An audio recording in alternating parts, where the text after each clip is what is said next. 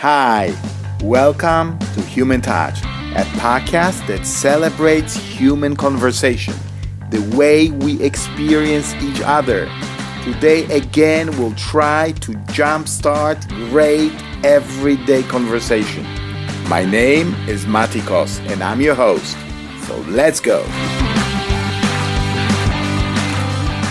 Hi, this is episode number 51 just starting with some follow up. I'm I keep trying to brush my teeth in the morning with the left hand. Two episodes ago, I told you I I, I heard that that's supposed to stimulate your cerebral activity. First of all, I brush my teeth very early in the morning, never enough sleep, and I don't really remember to brush it with uh, my non-dominant hand. But even if I do, you know, after first three times since I have electric toothbrush, it's really not a big deal. You know, I, I was wondering whether it's uh, working on your brain at the expense of your teeth because maybe you're not brushing so well with the left hand. I gotta tell you, I can brush with my electric toothbrush pretty well, and it's so well and so thoughtless and effortless that I don't think that helps my brain. But uh, it's fun. I'll keep doing it. I don't know if it's worth anything. Also, what was the other thing? It's not as easy as I thought, but I managed to make few entries in my journal about ants, about automatic negative thoughts. A few episodes ago, we talked about it. If you want to go and uh, hear about more, that was in episode number 48 called Killing Me Softly. So I did manage to write few automatic negative thoughts that I spotted and I called them by their genre, by their category, by the breed, whatever the right nomenclature is. And I try to think, think back, fight back, reclaim my sanity and uh, balance. But it doesn't always work out. And I just wanted today to focus on one thing because I heard that video. It's been making rounds on social medias.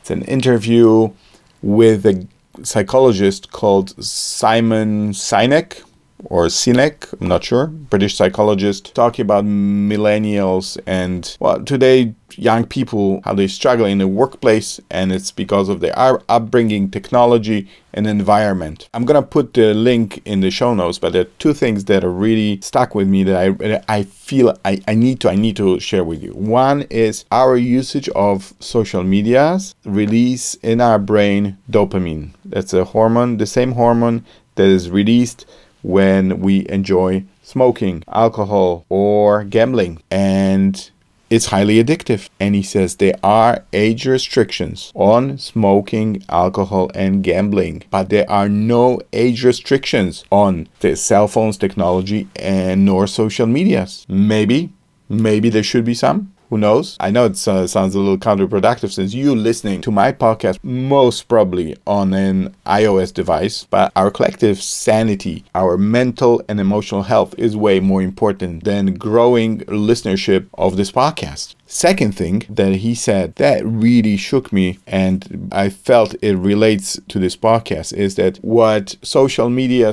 taught us is that we are good in filtering. We all make it look great like we got everything figured out and underneath we might be struggling we might be depressed we might be clueless. So for the sake of full disclosure i want to say that when i share things with you that does not mean that i have i've got everything figured out. That does not mean that everything is fine in my world that i don't struggle. I struggle a lot and I don't have everything figured out. I probably have very little figured out. I enjoy trying to figure out, but I make a lot of mistakes. So I'm not trying to give you advice on what to do. I am here trying to share things that I found and that inspire me on my quest through the labyrinth of, of my life and maybe even and hopefully also your life.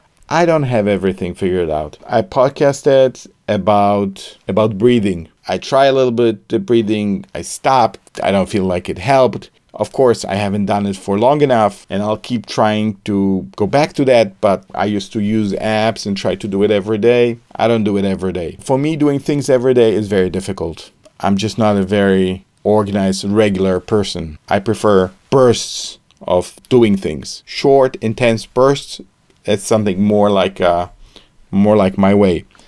Even walking, which is definitely one of my things that I really I, I feel very connected to and that I really want to do and I enjoy and I put a lot of effort. There are days that I don't walk. The most of the day, the 90% of the day, I just sit at home working on a computer or veg out. My intellectual pursuits, there are days that are very shallow and I just veg out. My podcasting, I, I did 50 episodes, but some episodes are not so good.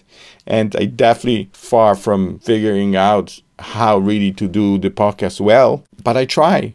I try and I try. I celebrate small wins, like the journal that I write. That is not really a journal because it's a week weekly entry. But over the years, over the last six years, I made uh, I made quite a few entries. It'll be a few hundred entries. I'm very proud of it. Do I celebrate all the wins? No, because that would mean that I have that figured out. I have my very good friends' automatic negative thoughts that keep me from celebrating all the small wins. So I go back and forth. I try. It's okay not to have everything figured out, and it's okay to fail because the failure is inevitable. But after failure, you gotta get up. You gotta get up. Maybe not right away. Sometimes you need to stay down a little bit. Fine. But then you get up. And that moment when you get up and you try again, this or something else, whatever it is, but that moment that you rise, that's the greatness.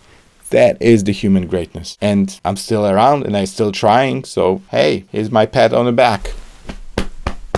Good job, Matti. It's okay to fail. It's okay not to have everything figured out. When I was growing up, my father used to say a lot Remember, ideal people, the perfect people, are not the God's favorite. The people that God loves most are the regular people who have ups and downs, who have failures and wins. Because regular people, real people, are multi dimensional. And these are the God's favorite. So here is for being multi dimensional.